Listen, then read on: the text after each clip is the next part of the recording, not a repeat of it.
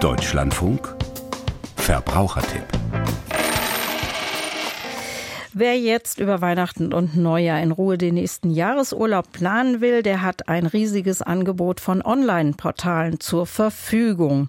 Aber diese Büros oder diese Online-Portale arbeiten sehr unterschiedlich und das gilt auch für die Preise, hat die Stiftung Warentest festgestellt. Anja Nils mit dem Verbrauchertipp.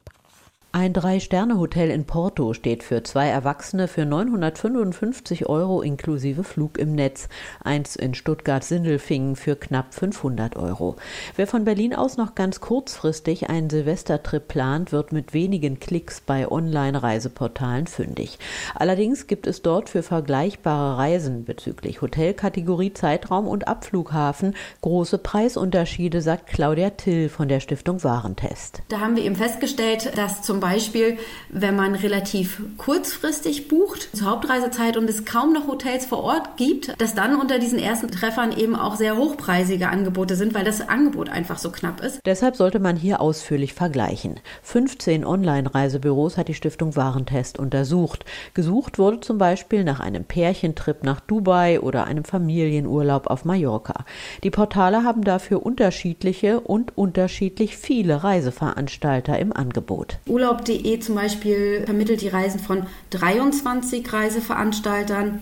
Das heißt, da ist das Angebot schon mal geringer als zum Beispiel bei Check24. Die haben 82 Reiseveranstalter im Angebot. Der größte Reiseveranstalter ist eben TUI. Und je nachdem, welche Veranstalter die haben und wie ausgebucht diese Reisen schon sind, kommen eben die verschiedenen Preise zustande. Der Stiftung Warentest ging es aber nicht nur um den Preis. Zum Beispiel haben wir dann überprüft, wie einfach sich Reisen auf den Portalen suchen lassen, welche Filtermöglichkeiten gibt es, wie ist die Ergebnisdarstellung, die Preise, die angezeigt wurden, sind die dann tatsächlich auch verfügbar. Dann haben wir auch mehrere Reisen gebucht und wieder storniert, um zu gucken, wie gut dieser Prozess des Buchens und des Stornierens klappt. Und dann haben wir uns auch noch die Nutzerfreundlichkeit der Seiten angeguckt und ein wichtiger Punkt war noch die Beratung. In der Regel beantworten die Portale Fragen per Chatbot, also einem technischen Dialogsystem, über eine Servicetelefonnummer oder per E-Mail.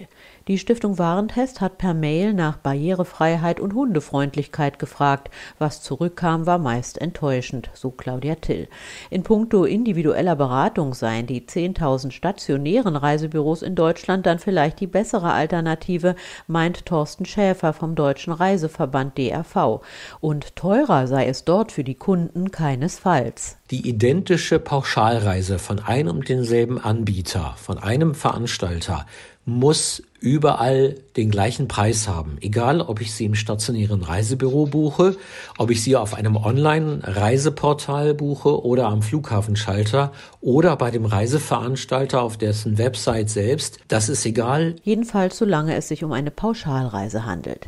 Die Buchung einer Pauschalreise, zum Beispiel mit Flug und Hotel von einem Veranstalter, hat für die Kunden Vorteile, weil sie bei Problemen gesetzlich besser abgesichert seien, so Thorsten Schäfer. Der Kunde hat einen Ansprechpartner immer an der Seite, kann sein Problem schildern und der Reiseveranstalter ist dafür da und muss Abhilfe schaffen. Will heißen, das Reisebüro kann freiwillig unterstützen, ist aber, egal ob stationär oder als Online-Portal, immer nur der Vermittler.